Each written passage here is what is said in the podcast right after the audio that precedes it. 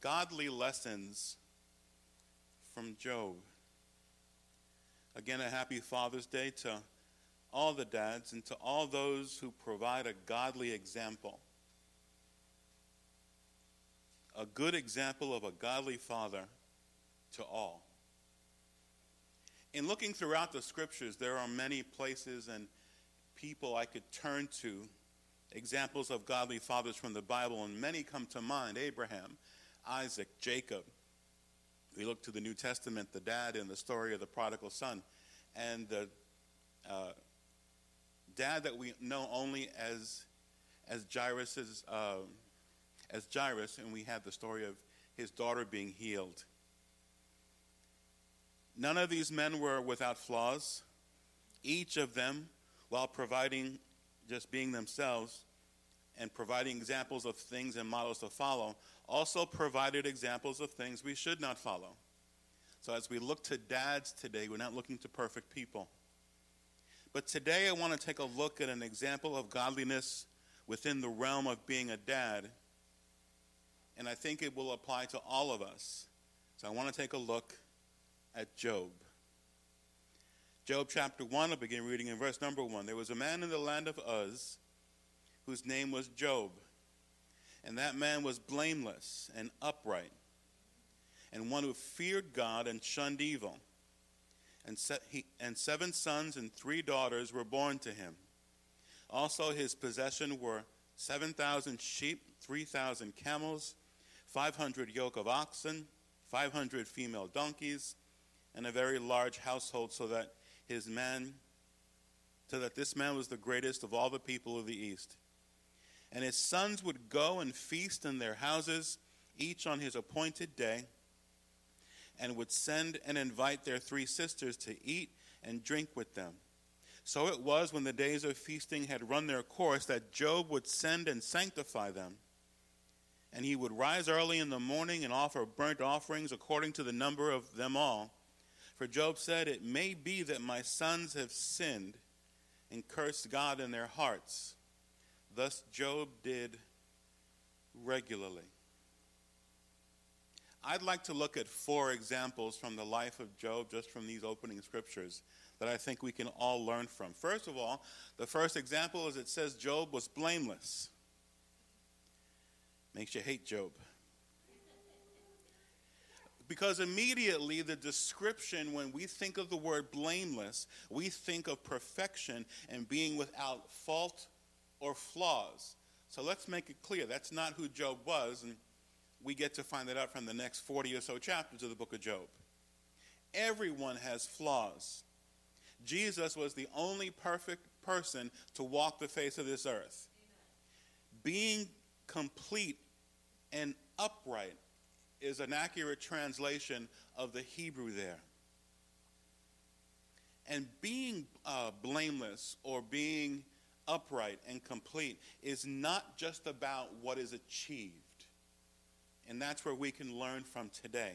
It's also about what is pursued. Following God begins faithfully with wanting to follow God faithfully. Wanting to follow God starts with embracing and knowing that His ways are best. Wanting to follow God starts with embracing that any other way of life, any other belief system, any other set of principles for life is a downgrade from following God according to His Word. Wanting to follow God starts with rejecting the idea that all ways are valid. We hear this all the time. Well, you follow your way, I'll follow mine because we're all going to the same place. No. All that matters for many people is whatever works for you. No. All that matters is whatever works for God. That's what matters. Job achieved this status of being blameless or complete and upright because being right before God mattered to him. So, my first question is Does it matter to us? Is this a desire of our hearts? Is this something we want to pursue? Does it matter to us? Psalm 1 begins with Blessed is the man who walks not in the counsel of the ungodly, nor stands in the path of sinners, nor sits in the seat of the scornful. But his delight is in the law of the Lord. And in his law he meditates day and night. He shall be like a tree planted by the rivers of water that brings forth its fruit in its season, whose leaf is also shall not wither, and whatever he does will prosper. But for me, the central part of that opening three verses of Psalm 1 is the second verse where it says, His delight is in the law of the Lord. That word for delight in Hebrew literally means takes pleasure in, finds beauty in, embraces and sees joy in. And it also implies a longing. I'm not just following the Lord, I'm not just following His word because I believe it makes sense. I'm not just following His word because I believe it's the best way of living out there. Those are all true statements. But I want to because I find delight in it. It brings joy, it brings peace. Any other belief system brings problems. But following the Word of God, following His Word, brings joy. I find delight in the law of the Lord. So, the first thing we can learn is that Job was complete or blameless. Then it says Job was upright we could use more of this today. Job had a clear and unyielding moral center. He knew right from wrong. Wouldn't it be great if more people knew right from wrong? Not only did he know right from wrong, he knew right from wrong existed. So many people will say, well, that's wrong in your eyes. or that's right to me. Because, uh, cause, cause after all, right and wrong are relative. I don't know about your relatives or mine, but when it comes to right and wrong, all that matters is what's right and wrong to God. That's what's right and that's what's wrong. Job embraced that God was the only one who could determine what was right and what was wrong. There wasn't right for the world or right for my family. That I would change my mind depending on the circle or the circumstance I was in. There wasn't right and wrong for his life, and then it, until it meant taking a stand with my friends, then I could change what was right and wrong.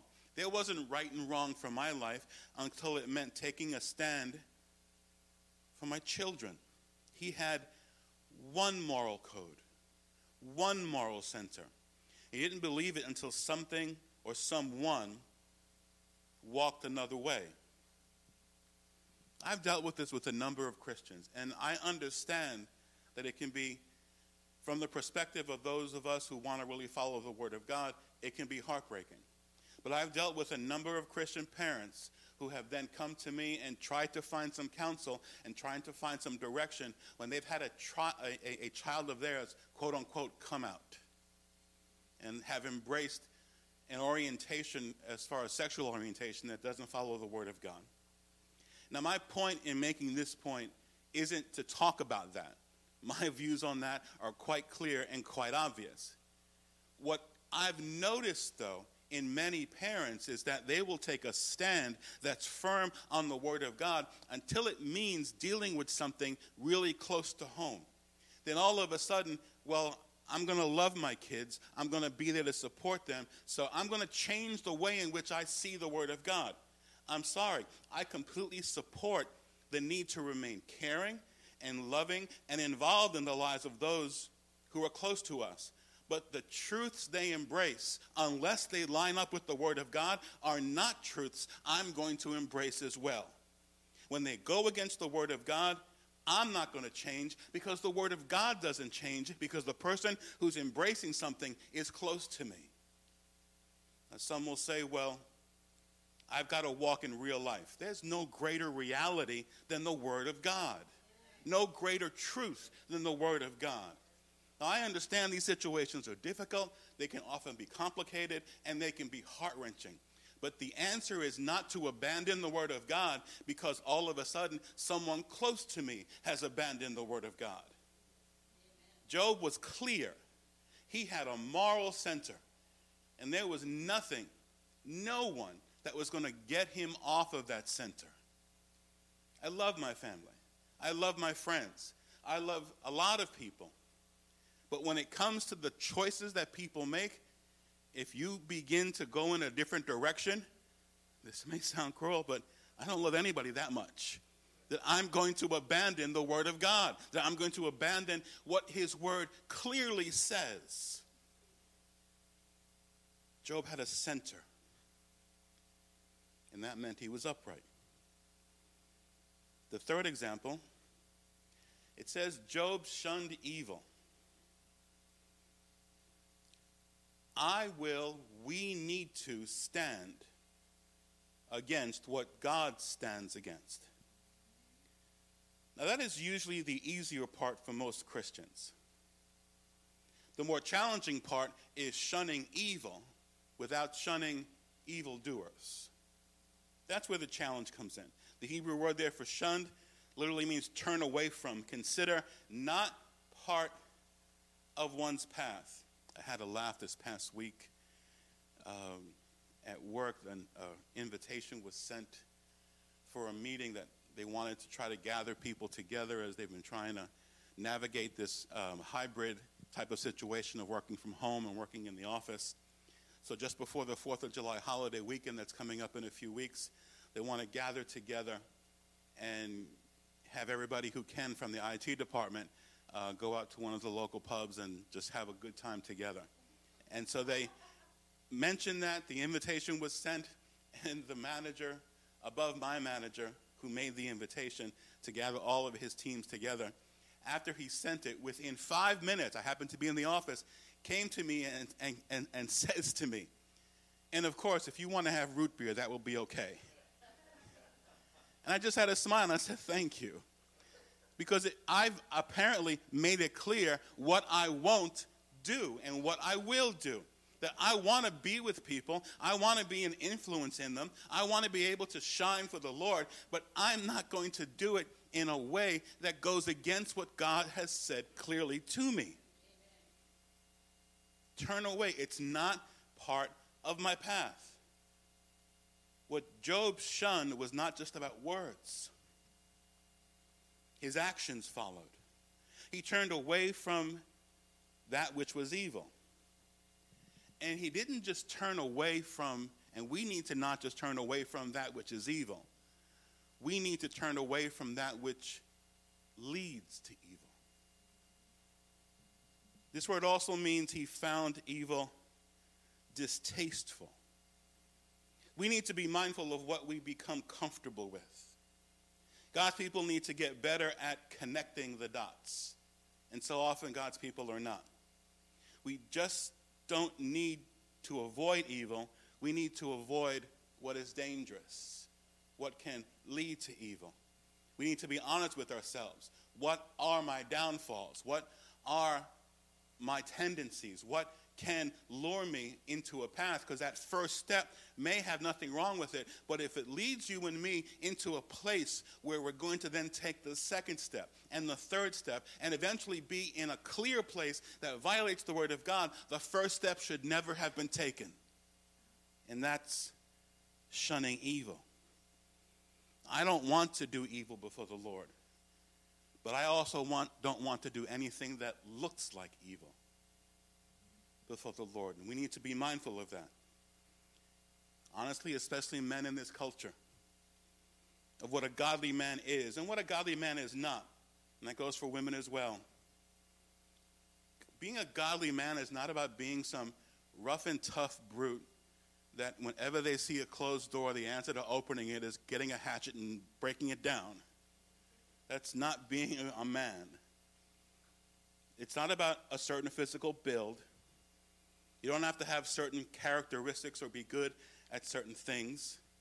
But now you've realized, almost three years here at this church, that every tool in my home belongs to my wife. And let me make it clear I'm okay with that. In fact, it was a number of Christmases ago that I walked into an Ace hardware store at Christmas time to purchase a table saw. And I get to the checkout, and the person was really impressed with the purchase. And he asked, Who's this for? Your dad? I went, No. Your brother? No. Who's it for? My wife. He started to laugh. I was not laughing. When he saw I wasn't laughing, his next words were cash or charge. Now, it's not that I don't touch any of the tools in my home. Sometimes I do, especially when I'm handing them to her. I understand my strengths, I understand my abilities, and I'm okay with that. Being a certain way is not what being a man is. Being a man of God is someone whose heart is close to Jesus, who pursues him and wants the best according to his word. Being a man before God is about caring and loving like God does. Being a man before God is about having a moral center. Being a man before God is about leading one's family and one's friends into godly things. And now that I've made it clear what you can get my wife for each holiday, the last example that we can find from Job is the one that probably, given that it's Father's Day, may have the most meaning today. Job covered his family in godly ways. Verses 2 through 4 of the passage we read talk about the wealth Job had and his children and his servants. And also mentions that his children were close. They gathered together on a regular basis to party. Sounds like a fun family. They would take turns hosting a family feast and get together. Then all of a sudden, verse 5 highlights Job's reaction or Job's involvement in this. My first comment is if they're all getting together to have these parties, where's Job? How do you not invite dad to the party? But that's an assumption, so I'll move past it. But verse 5 says, He offered burnt offerings to the Lord for them. Now, burnt offerings, according to the book of Leviticus, were designed to bring one closer to God, especially in the midst of a transgression, and then they were used for the entire nation. The Hebrew word literally means for burnt offerings, that phrase is to draw closer to or to approach. Job, uh, uh, Job, Job. Job was not making a statement that his kids did anything wrong. He was making a statement that he wasn't taking any chances. He was going to be able to come before God on their behalf in the event that something might have happened or something might have influenced them that might have taken them in a bad direction. And in our day, we need to be praying for our children because there are many things that can take them in a bad direction. Now, when Job had this thought that his children might have been or could have been straying from the Lord, Notice what he did. He did not talk to them, he talked to God. Oh, that we could learn that lesson. The next time, if I can be quick witted and remember, that someone comes up to me and says, I want to talk to you about something that I think is wrong in your life. First of all, let me make that clear. That's a bad way to begin a conversation. But if you're so inclined to do that, understand my first question is going to be if before you talk to me about something wrong, have you talked to God? Because the first place you and I should be taking something we're concerned about in anyone else's life is to the person who created them. And that's not them themselves. He went to the one who could get to them better than anybody else, and that included himself. We get into trouble talking to people about things that we should be talking to God about. If there, if these did evil in God's sight, I want to speak with God on their behalf. That was his mindset. if they cursed God in their hearts, I want to speak to God on their behalf. Job, first of all, understood that his kids were human. Anyone else here got human children? Every parent should be raising your hand. but not just children. This is a good idea for anybody in our lives. Anyone got humans in their lives? I'm personally not big on correcting people. It's just not in my nature or personality. So that makes it easier for me to try to make that concept holy because it's not something I'm, I'm likely to do. Again, unless either God tells me to or you make the terrible mistake of asking me, What do I think? then I'm going to tell you what I think. And it's not just that I'm one who's likely to avoid confrontation, but the reality is, I'd rather talk to God about you. I'd rather go to the Lord about you. I'd rather have a conversation with Him about you because He has ways of getting through to you that I can't even imagine.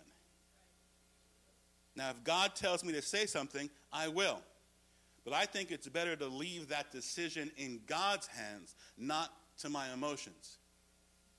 But, Pastor, you don't understand. What they were doing just so bothered me, I couldn't help myself. Let's make something clear first. The day you became a Christian, the Word of God became your standard. The Word of God became your empowering influence. And the Bible is clear you can do all things through Christ who gives you strength. So, you and I, the day we became a Christian, lose the right to say, I couldn't help myself. Because in Jesus, you can do all things. Job was willing to pray for his family. He was willing to go to the throne for his family. He was willing to put himself out and cover them, even though he wasn't sure there was anything wrong going on. Job was willing to combine his faith and his family as a matter of practice. I remember all the years that I um, umpired baseball and refereed football. There's a lot of activity in both of those areas on Long Island, especially in Suffolk County. And I remember every single baseball season, the umpire who would, the uh, head umpire who would do the scheduling and the dispatcher would ask me almost every year, So, Hiram, is this the year I can schedule you for games on Sunday morning? And I would tell him every year, Sir, that year will not come. I am busy on Sunday mornings. I have a priority on Sunday mornings. And it became even more of a challenge when it was football season. Because for the majority of games, when in, especially in many youth leagues, when is football played? On Sundays. They even tried one year, and I had to laugh when it happened, and I just dismissed it because it was so dumb. But they would say, Do you realize how much money you could make if you would do football games on Sunday morning? And I, I just wanted to say, but I didn't because they wouldn't understand. Do you realize that's not what motivates me? I want to be in God's house on Sunday morning. I want to be with God's people on Sunday morning. I want to be with Him. Now, everyone's got to make their own choice. I'm using an example that this is part of what motivates me. But I'm not going to talk to, I'm not going to criticize anybody else. I'd rather talk to God about that. Job was willing to pray for his family and pray for his friends, and we can learn so much from Job. First of all, he followed God and he liked it. I wish more Christians would smile. When they say, I'm a Christian, I have the joy of the Lord. Prove it. Smile. Let some joy come out. Don't keep it all to yourself. Job followed God and he liked it. There was a delight in him. He found the Lord's ways delightful, not a burden. He loved his family, evidenced by his desire to cover them in prayer. This kind of man not only makes an impression in our culture today as well as in Job's day. But notice by looking at Job chapter 1, verse 8, it got somebody else's attention. Job chapter 1, verse 8 Then the Lord said to Satan, Have you considered my servant Job? And there is none like him on the earth, a blameless and upright man, one who fears God and shuns evil. Now, it wouldn't surprise any of us to learn that Job caught the attention of his friends, that Job's life caught the attention of his family, that Job's life caught the attention of any people he did business with. But it also shouldn't surprise us in the life that he led that he caught the attention of God. And it all started because Job wanted to catch that attention. Now, I have to be balanced because I want to be honest. Given how the rest of the book of Job unfolds, I'm not sure I want to catch God's attention this way. I really don't want God bragging on me to the devil. I understand that could be considered a high privilege. But then when the devil says, Well, let me touch him and we'll see if he still follows you, the Lord might say for me, like he did for Job, Okay, go ahead. I'm, I'm cool. I'm, I'm good. So many things that we do are to make an impression in the lives of others, and that's a biblical thing. So many things that we do are to provide a godly witness so that others will see and go to Jesus, and that's biblical. But the bottom line is then so many things that we do are trying to catch other people's attention, and that's fine. But first and foremost, let's try and catch God's attention. And that you can do all by yourself, privately in a prayer closet. It started because he wanted to catch God's attention. Now, the reality is, the sad reality, is no matter what you do and where you do it, you do catch God's attention. Because God sees everything. And since the Bible is clear that he's the devil roams like a lion seeking whom he may devour, anything we do catches his attention too. The question is, what's the motivation? I want to catch God's attention by delighting in his law. I want to catch his attention for turning away from evil. I want to catch his attention for demonstrating that my family and my friends are very important to me. And how do I demonstrate that they're important to me? I talk to God about them. How can I demonstrate that how much I love each one of you? I talk to God about each one of you. Because that catches God's attention. And that changes things because then God moves. Because don't we believe that God answers prayer? Don't we believe that God is moved by the faithful prayers of his people? So then, when you're in that situation next, talk to God.